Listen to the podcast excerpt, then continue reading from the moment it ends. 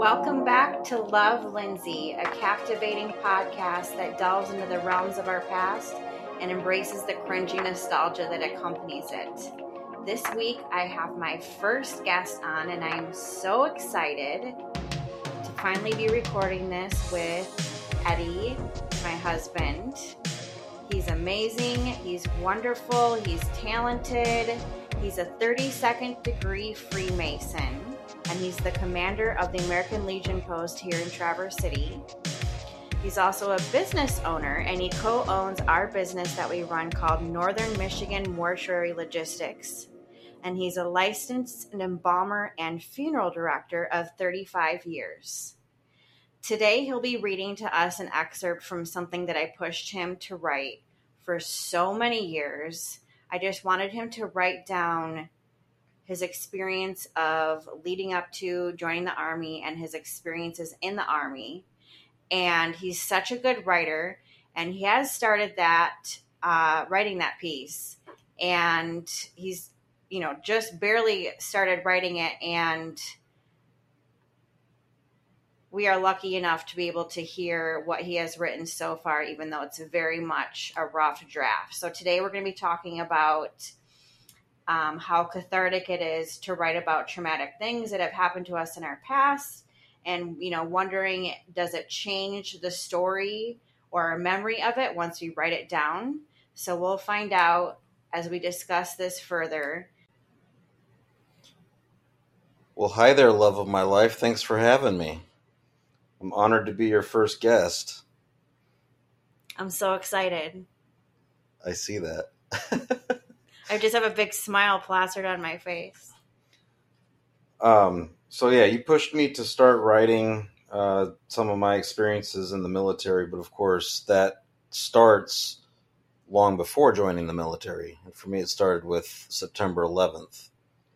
In the morning of September 11th, before anything had happened, I was uh, still working for a funeral home in the San Francisco area. Um, I was out on a night call picking up a body for the funeral home, probably three or four o'clock in the morning. And at that time, you know, there was no satellite radio or anything like that. So I was listening to a morning, you know, my favorite morning station, but, you know, they, nobody plays music in the mornings. It's all talk shows, which really aggravated me. But, um, so I'm sitting in the van, driving back to the funeral home, listening to a morning talk show thinking about something else altogether when I was the story they were talking about on the radio kept uh, drawing my attention, and that's where I pick up in my my little written piece here. All right, let's get right into it. All right. My thoughts were interrupted by the morning show mumbling in the background. The man and woman were talking about a plane that had hit the World Trade Center in New York City. My initial thought was, what a tragedy. For some reason, I was picturing a small Cessna style plane. The pilot would be dead for sure, as would anyone on board a plane for that matter. Thoughts of a funeral director. People in the building might be hurt or killed, and people on the ground, well, who really knows? The radio show certainly did not. As they droned on, I began to wonder why they were stuck on this subject. They had no information, and through their giggling and attempts to call the World Trade Center, I could not ascertain what the hell this had to do with a 5 a.m. Tuesday morning in San Francisco. Arriving back at the mortuary, I went into the embalming room to sign in our new short term resident. Where the hell is everybody? I thought. We should have a manager, an embalmer, and a maintenance guy here by now. I went into the TV room right next door to the embalming room and found everyone huddled around the 32 inch screen that was fixed on a skyscraper in Manhattan, billowing smoke. Clearly, I was missing something. First of all, the images I saw on the screen did not match the picture being painted by the dipshits on the radio. Second of all, what the hell is a World Trade Center anyway? I had heard those three words strung together before, but had no earthly idea of what it really was. The 21 year old me could tell you absolutely nothing about politics, United States foreign policy, what a trade center was, how the stock market worked, nothing. Growing up as the stepson of a cement contractor, we watched the news for sports and weather. We did not hold very many discussions about current events. I could tell you more about how the precarious alliances of the Central and Axis powers of European countries combined with the assassination of an Archduke sparked the Great War than I could about shit that was happening right this very minute. As we stood around the TV in the mortuary break room, listening to stunned newscasters trying in vain to match their words to the images before us, we watched another plane strike the tower. Are we watching a replay? What the hell did we just see? As these questions crossed my mind, they were answered by the newscasters, even more rattled than they were just a moment ago. The second tower was hit by a second plane. I now knew two things. That was no Cessna, and none of this was an accident. As history shows, the situation deteriorated deteriorated from there. The Pentagon, the plane in Pennsylvania, the collapse of the towers, the death toll mounting by the thousands, flights grounded, the nation held its breath. What landmark or populated area would be next? What other actions were planned? In the coming days, there were two angles that I latched onto as they were reported. First, the staggering death toll. As an embalmer, I thought I might be of some use. I was certainly in a unique position to go pretty much anywhere and do anything. Should I go to New York? The second angle being reported that caught my attention was America's res- response to an act of war. How do you go to war against a terrorist organization? Would it be a war in the traditional sense of the word?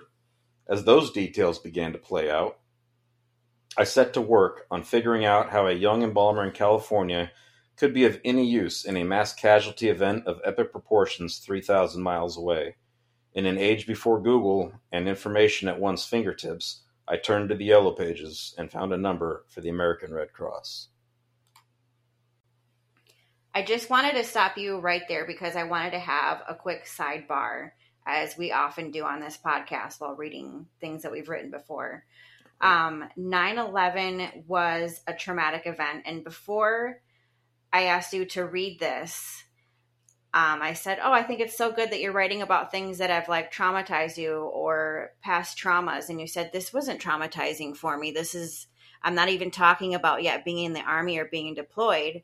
And then you started reading it to me, and it absolutely was something traumatizing. 9 11 was traumatizing to pretty much everybody over, you know, the age of 11 or 12 in America at the time. And I think it's really cool and unique that you're writing out what happened that day because it was not only the beginning of your uh, military career but also it was something writing about what happened that day was something that was assigned to basically i'm thinking every student in school that could write in america at that time i had to do it. I knew kids um, in elementary school had to do it. It's just something that i've heard throughout the years over and over again. So i think it's really cool that you have written down for posterity where you were that day and what happened. And it's even more special because it just it was something that jump started this whole career change for you. Um, and i think it's also really interesting and cool that as you were watching this unfold you know when I, I was 18 or 17 when it happened and i was not thinking that it was a terrorist organization and like how do you go to war with a terrorist organization? So i just think it's so cool that you're able to like remember that you thought something like that and were able to write it down. It's just so unique. Um, and I also just I'm kind of laughing at the reference to the yellow pages, which is mm-hmm. not something that kids these days know what it is. It's it was the part of the phone book. The white pages, if I remember correctly, were residential, right? Yeah. Yeah and then you could like look up anybody's name and then see i think their home address too right sometimes home address and then their phone number and then the yellow pages which were alphabetical order your uh, local businesses so they weren't in alphabetical order by business they were in alphabetical order by category oh so sometimes you had to check several categories if your business was a little different that's just that's crazy to me. There were green pages too, and I can't remember what those were.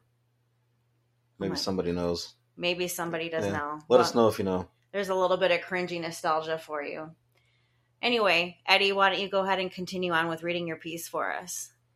Well, back to the trauma real quick. Uh, you mentioned that uh, you know this. I never thought this was traumatizing to me. You know, a trauma obviously comes in many different forms, Mm-hmm. especially emotional trauma. Mm-hmm. I didn't feel traumatized at the time, and I don't consider myself having been traumatized, but it certainly changed my life.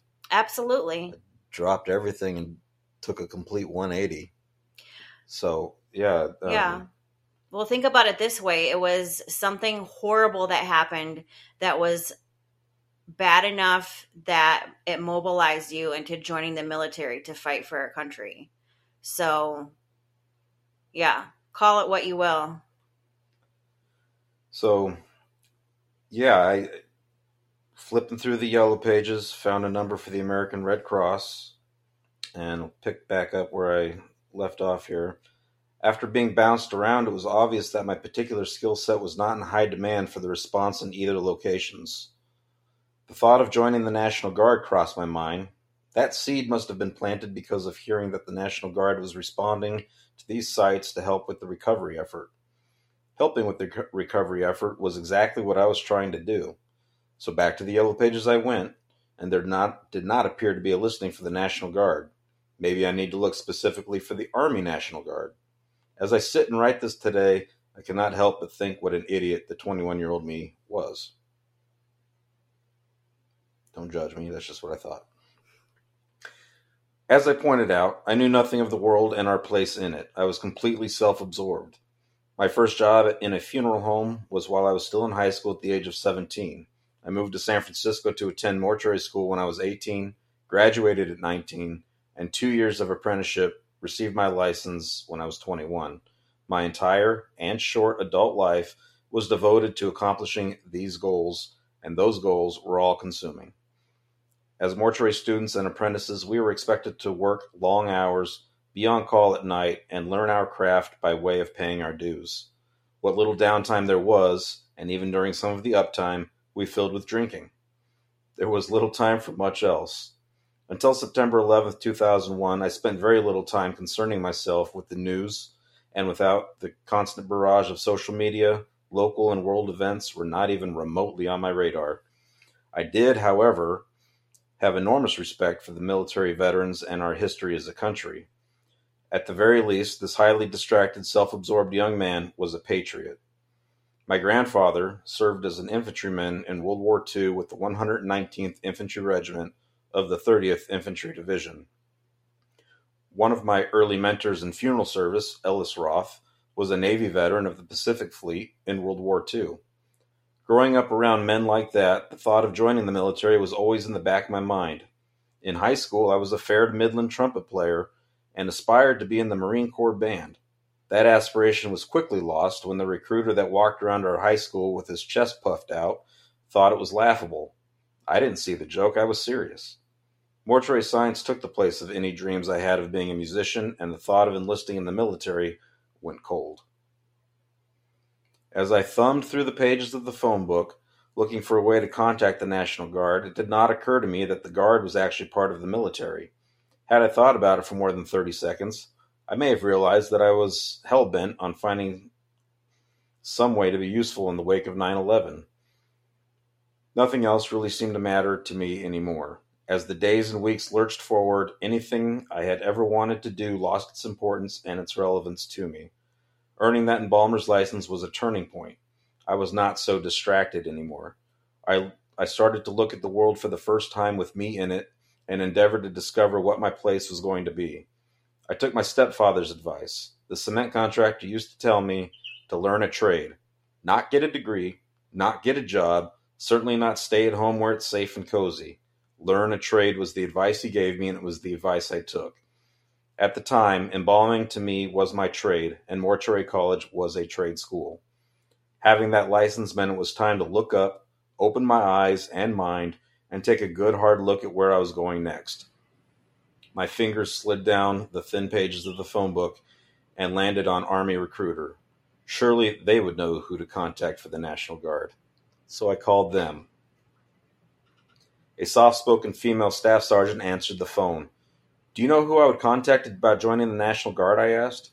She turned the tables and asked why I did not want to join the active duty army. I pled ignorance, as I had no idea what any of it would entail. I'm willing to talk about whatever options there are available, I said. So when are you going to come talk to me? she asked. To that I asked, What are you doing right now? Waiting on you, she replied. Sounds like you guys are flirting. I always think that when you read that part.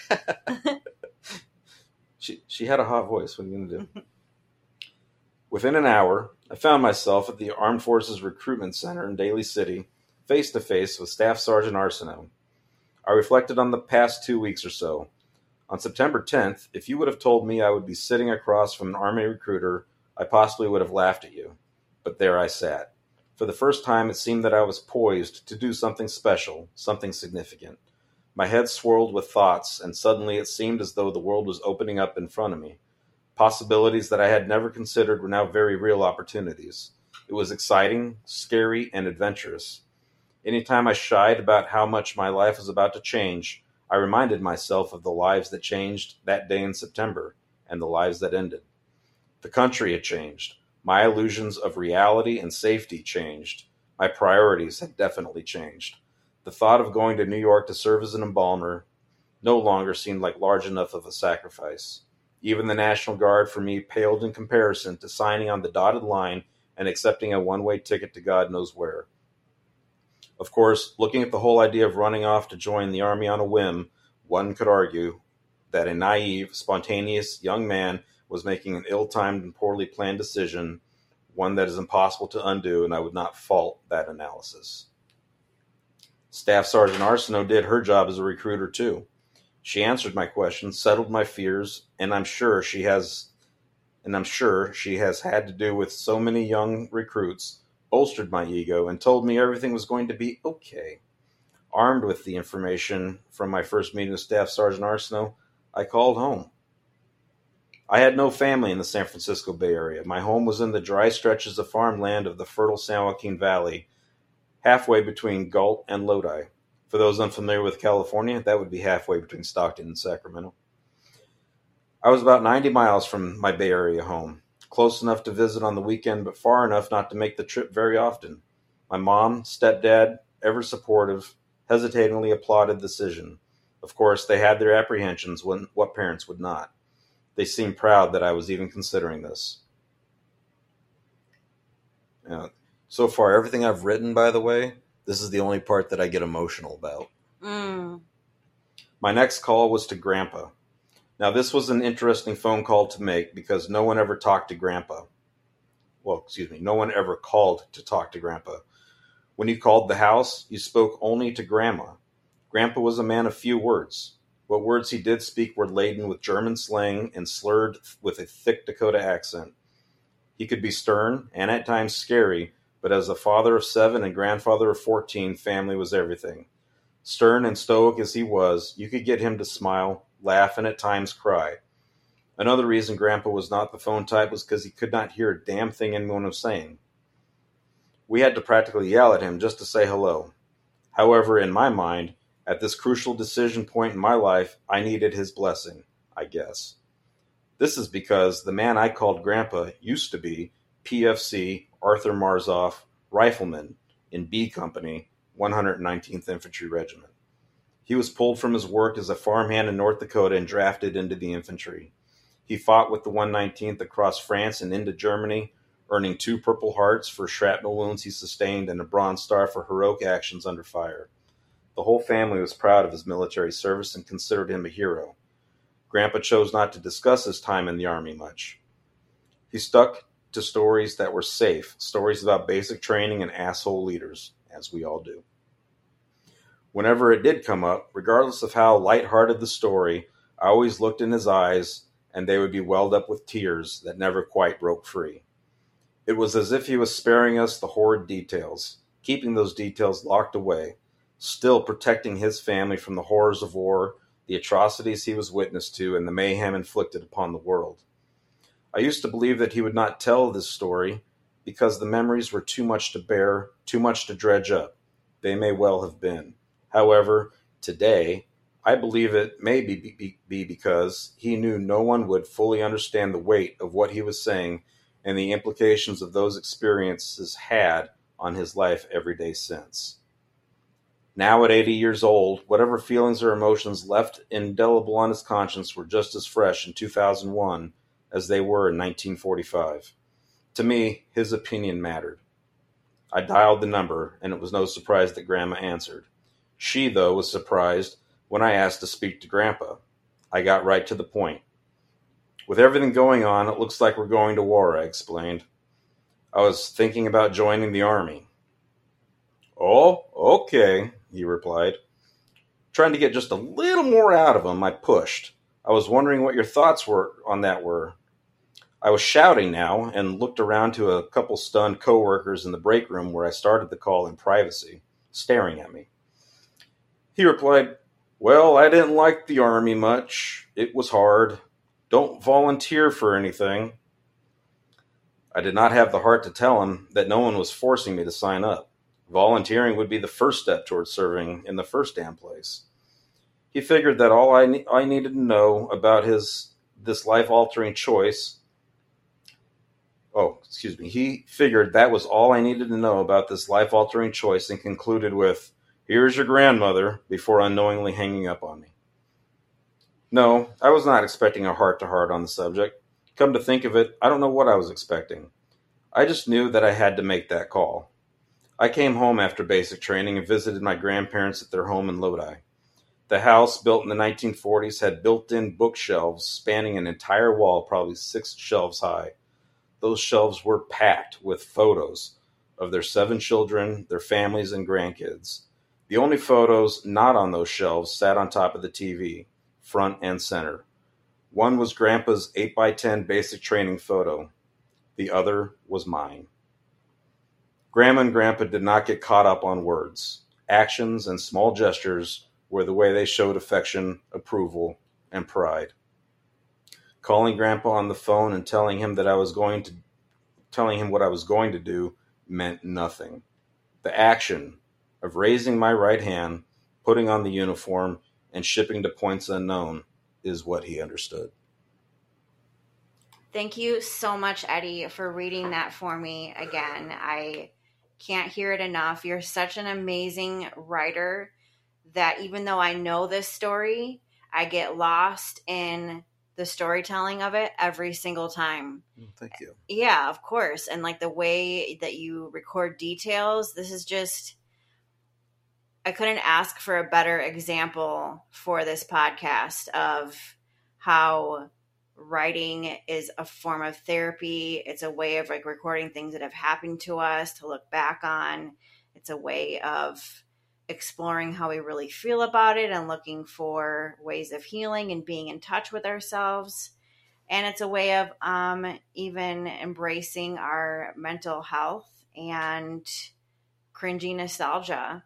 And watching you read this again and you know your eyes get misty and it just it really drives home for me how important writing these things down are and I think it's important to drive home for everybody listening that even if you think you're not a good writer, to write down about important events that happened to you. Like in this podcast so far, I've talked about the beginning of, of our relationship and how you and I met. And there will be many other things in the coming podcast episodes that I'll talk about, just events in my life that I wrote about that were important to me. And I just think it's really cool that you've started writing this out, and I cannot wait to hear more. Well, I think you're right that the, the writing doesn't have to be good. It just has to be yours. Absolutely. It has to be from your heart. It, and you have to be truthful with yourself. Mm-hmm. If you're going to take the time to record events or feelings or emotions or anything like that, you can't lie to yourself. You know, I, I can't write any of this for myself and and make myself sound like a hero. I have to be true about you know who I was at the time and and what I was actually going through. Because if you're just gonna you know embellish to yourself, you know you, you have to write like you're writing to yourself, and you, you can't you know lie to yourself. That's not effective if you're using it as a form of uh, catharsis or therapy. So, I guess if you're looking for advice, just be true in what you're writing. And this piece is every bit you. Not only is it clear and concise, but it also has your dry, witty sense of humor.